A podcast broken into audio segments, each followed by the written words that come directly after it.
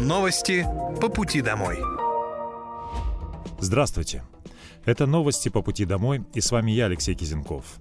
Пока вы добираетесь до дома за рулем своего автомобиля, на пассажирском сидении или в общественном транспорте, я расскажу вам о том, что произошло сегодня в Подмосковье, в России и в мире. Специальная военная операция по защите мирного населения Донбасса продолжается. На Купинском направлении потери ВСУ составили 95 военнослужащих, 6 боевых бронированных машин, 6 автомобилей, а также самоходная артиллерийская установка «Гвоздика». На Краснолиманском направлении уничтожено до 650 военнослужащих, 4 боевые бронированные машины и 23 автомобиля. На Донецком направлении общие потери противника составили до 110 военнослужащих и две боевые машины пехоты. На Южнодонецком направлении уничтожено до 620 военнослужащих, 6 автомобилей, а также гаубица МСТА-Б.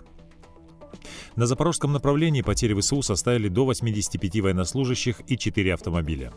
На Херсонском направлении в результате огня артиллерии и ударов авиации потери противника составили до 35 военнослужащих, 2 автомобиля, самоходная артиллерийская установка «Акация» и две самоходные артиллерийские установки «Гвоздика». Средствами ПВО над южной частью акватории Азовского моря сбиты две переоборудованные для поражения наземных целей зенитные управляемые ракеты ЗРК С-200. Истребительной авиацией ВКС России и средствами ПВО в ДНР сбит самолет МиГ-29 и Су-25 воздушных сил Украины. Перехвачена противорадиолокационная ракета «Харм» и уничтожены 69 украинских беспилотных летательных аппаратов. Губернатор Московской области Андрей Воробьев встретился с матерями участников СВО в подмосковном Алабино. Некоторые бойцы ушли на передовую добровольцами, кого-то мобилизовали, а кто-то выбрал профессию военного – Глава региона поблагодарил женщин за то, что они воспитали достойных сыновей. Многие из них помогают нашим бойцам, которые сейчас на передовой. Стараемся часто общаться и с женами, и с детьми, и с самими ребятами, со своей стороны по максимуму поддерживать и материально, и по мелочам. Недостаточно дать распоряжение или указ на бумаге. Все-таки это должно идти от сердца, отметил Андрей Воробьев. Губернатор рассказал, что бойцы также благодарны за письма со словами поддержки, открытки и рисунки от школьников. В ходе встречи женщины попросили Андрея Воробьева помочь приобрести для бойцов на передовую два тепловизора, газовые баллоны для портативных горелок, а также материалы для плетения маскировочных сетей. Глава региона пообещал, что просьбы будут выполнены. 29 ноября в Маньяки имени Владимирского стартовал двухдневный седьмой съезд терапевтов и врачей смежных специальностей Московской области «Достижения современной медицины жителям Подмосковья». Помимо терапевтов, в съезде принимают участие кардиологи, пульмонологи, врачи общей практики, фтизиатры, гастроэнтерологи, гематологи, эндокринологи, ординаторы и студенты медицинских вузов из Подмосковья и других регионов страны и мира. Всего более трех тысяч человек – 850 очно и порядка 2500 по видеоконференц-связи. Губернатор Подмосковья Андрей Воробьев обратился к участникам мероприятия и назвал профессию врача одной из самых прогрессивных и новаторских в России. Вы каждый день в контакте с нашими пациентами, имеете огромную практику. Вы знаете, что без научной базы, без новых методик и исследований медицине не обойтись. Профессия врача всегда была и остается одной из самых прогрессивных и. Когда медики в постоянном поиске, открыты к новым знаниям, это весомый вклад в развитие здравого и огромное благо для тысяч людей. Андрей Воробьев поблагодарил врачей за их труд, за то, что делятся своими мыслями, инициативами по повышению качества медицины. Он отметил, что съезд медиков проходит на базе «Маньяки», а это флагманское учреждение Московской области, где создается и внедряется все самое современное, где трудятся уникальные ученые и врачи. Съезд медиков проходит на базе «Маньяки». Это флагманское учреждение для Подмосковья, где создается и внедряется все самое современное, где трудятся уникальные ученые и врачи. Мы стараемся, чтобы также в первичном звене, в амбулаториях, стоматологиях, в детской медицине у нас э, применялись высокие стандарты и работали сильные команды. Для этого строим современные госпитали, обновляем техническую базу, привлекаем и поддерживаем медиков. В прошлом году запустили президентский проект «Наш участковый врач», который представлен в 44 регионах нашей страны. Его цель, чтобы в первичном звене у терапевтов и педиатров было меньше бумажной работы и больше времени для пациентов, для профессионального обучения и общения. Участников съезда ждут мастер-классы, круглые столы и дискуссии. Ну а все конструктивные идеи и предложения будут предложены для внедрения в медицинскую практику. Сегодня на базе искусственного интеллекта в Подмосковье внедрено 27 практик в 8 сферах общественной жизни. Это здравоохранение, транспорт, все, что связано с мусором. А в 2024 году появятся еще три, сообщил губернатор Московской области Андрей Воробьев. К роботу Светлане, которая помогает записываться к врачу, скоро добавится еще робот Женя, который занимается вопросами ЖКХ. В этом году мы также запустили проект «Чистая территория». По нему отслеживают мусор во дворах. На этом не будем останавливаться. В 2024 году планируем реализовать еще три больших проекта. «Умный маршрут», «Помощник врача» и «Помощник руководителя», написал глава региона в своем телеграм-канале. С помощью искусственного интеллекта в Подмосковье через дорожные камеры выявляются и контролируются точки незаконного сброса отходов. С августа выявлено 167 таких случаев. Также в регионе действует робот Светлана, который каждый день принимает 35 тысяч звонков и помогает людям записаться в поликлинику или вызвать врача на дом. На базе опыта региона планирует создать единую государственную платформу сбора больших данных для обучения искусственному интеллекту, чтобы другие субъекты федерации смогли применять подмосковные технологии. Подмосковье стартовал основной этап реконструкции Каширского шоссе. Дорожники начали работы в Ленинском городском округе. Современная и надежная дорожно-транспортная инфраструктура – это то, к чему стремятся и над чем постоянно работают власти региона. В Подмосковье реализуется масштабная программа по строительству и капремонту дорожных объектов, как сельских дорог, так и оживленных магистралей, рассказал губернатор Подмосковья Андрей Воробьев. На днях мы приступили к основному этапу реконструкции Каширского шоссе – строительству развязки с Володаркой. Специалисты уже устанавливают пробные сваи. До конца года планируем начать строительство разворотной эстакады между Каширкой и автодорогой А105, а в дальнейшем приступим к работам по расширению дорожного полотна до 6-8 полос. Общая протяженность участка реконструкции порядка 5 километров, отметил глава региона. Он также подчеркнул, что реконструкцию участка планируют выполнять поэтапно, чтобы сохранить транспортную доступность востребованной автодороги.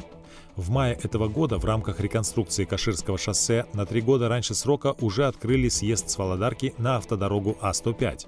Он улучшил дорожную ситуацию для жителей населенных пунктов Ленинского городского округа и позволил сократить время в пути до Москвы с часа до 20 минут.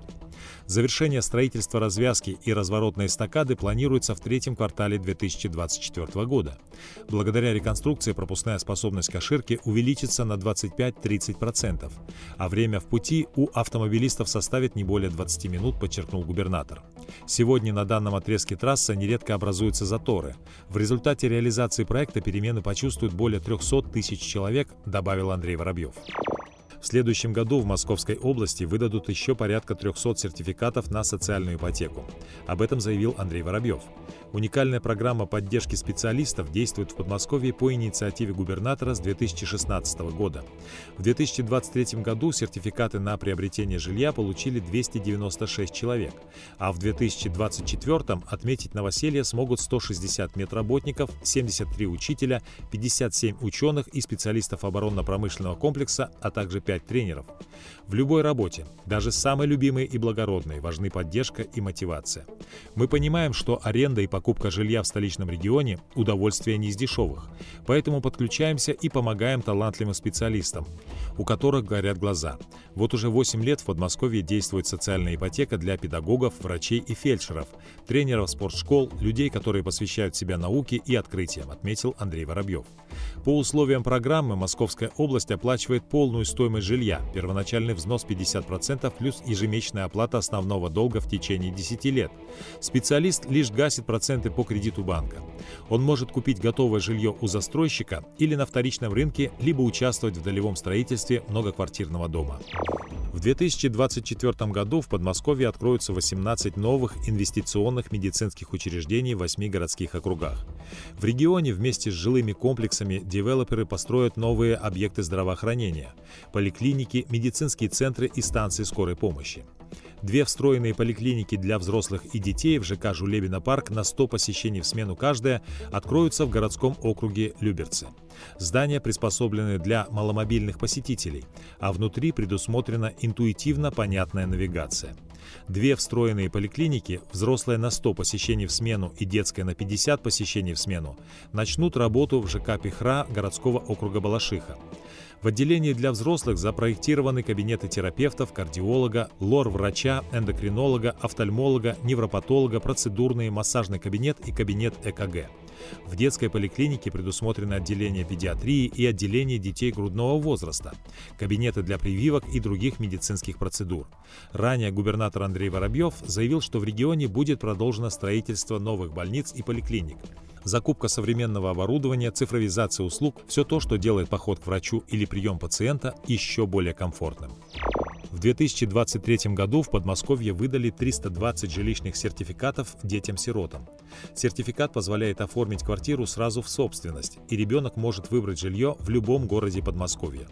Со следующего года федеральным законодательством жилищный сертификат вводится для детей-сирот старше 23 лет, но в Подмосковье принят новый закон, продлевающий срок действия жилищного сертификата с 18 лет.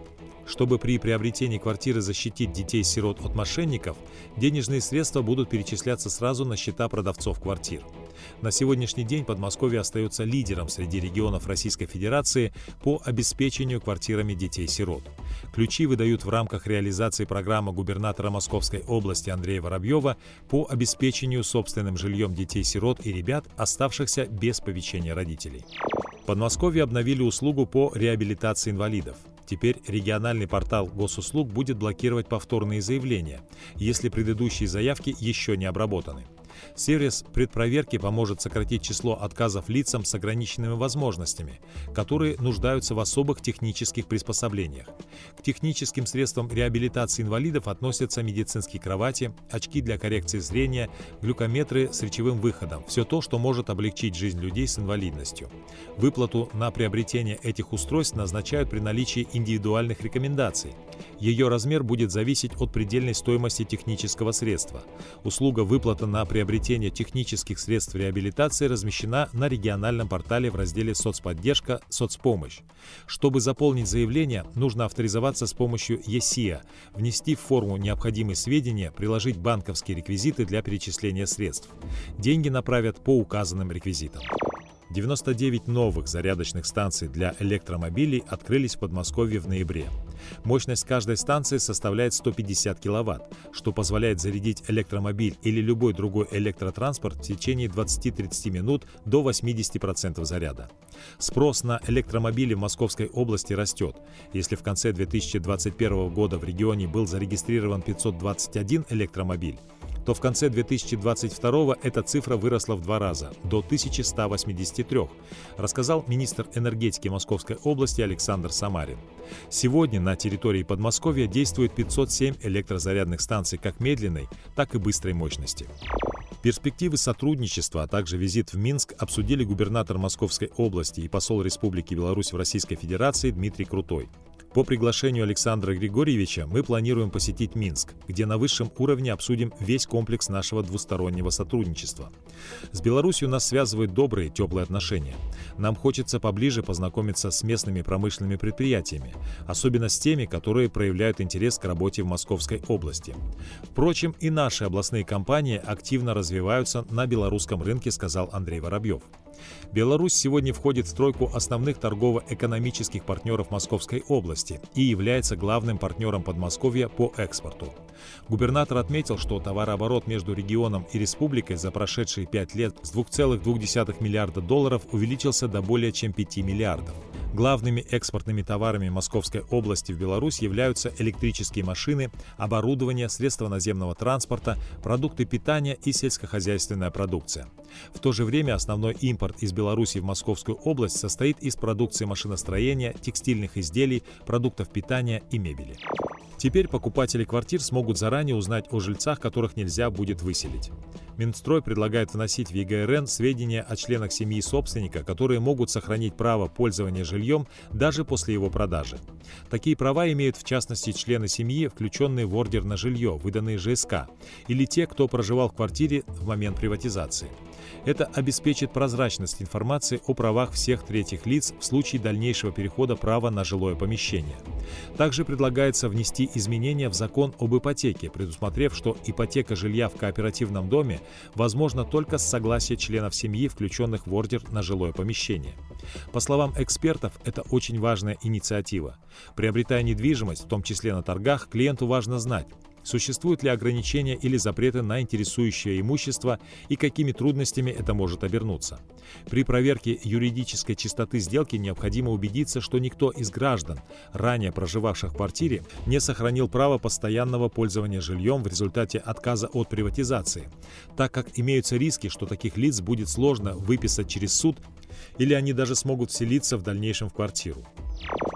Новогодняя почта начала работать в Подмосковье. На территории региона организовано 16 новогодних почтовых ящиков для отправки писем главному волшебнику Великий Устюг.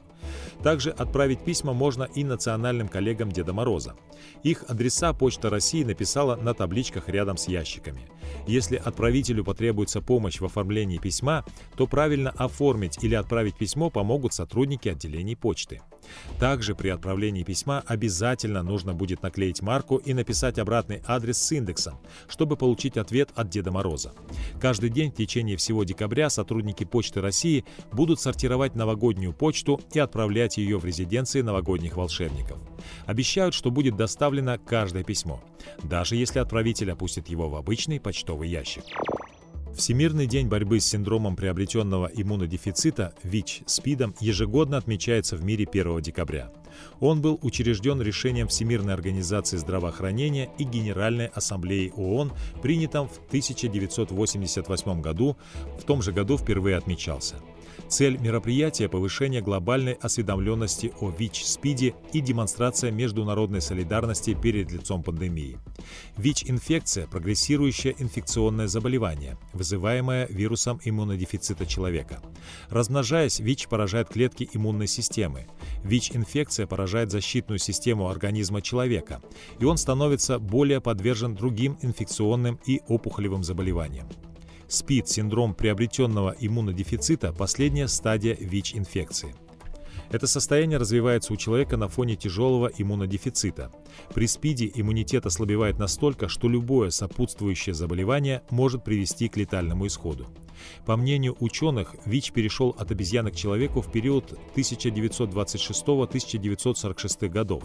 Однако некоторые исследования указывают на то, что вирус мог впервые появиться в человеческой популяции еще в 17 веке, но как эпидемический штамм утвердился в 1930-х годах 20 века в Африке. Старейший в мире образец крови человека, содержащий ВИЧ, относится к 1959 году, когда пациент из Конго, у которого была взята кровь, умер от еще неизвестного заболевания. Возможные пути инфицирования ВИЧ-инфекции, в первую очередь, это, конечно, незащищенные половые контакты.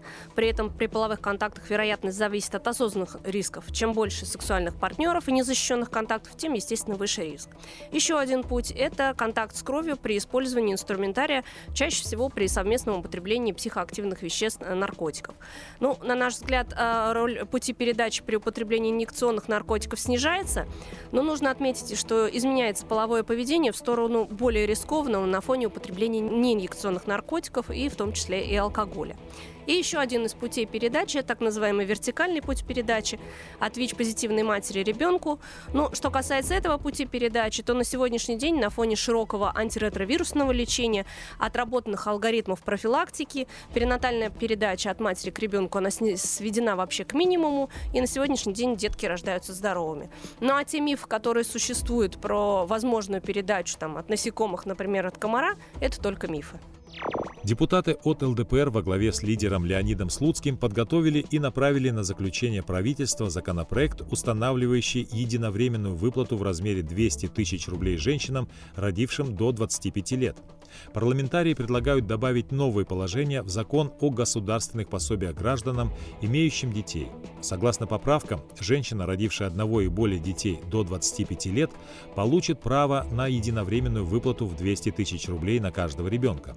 Авторы объяснили свое предложение тем, что по статистике в России за последние десятилетия снизилась рождаемость, а возраст матери, планирующей рождение первого ребенка, приблизился к 30 годам. По мнению депутатов, почти 40% россиянок отказываются от рождения детей из-за неудовлетворительного материального положения и жилищных условий. Они уточнили, что на выплату могут претендовать все женщины до 25 лет вне зависимости от своего материального положения. Отмечается, что Кабмин установит порядок и условия назначения выплаты, а финансирование будет осуществляться за счет средств Фонда пенсионного и социального страхования Российской Федерации, а также межбюджетных трансфертов из Федбюджета в бюджеты таких фондов. Это были новости по пути домой. С вами был я, Алексей Кизенков. Желаю вам хорошей дороги и до встречи. Новости по пути домой.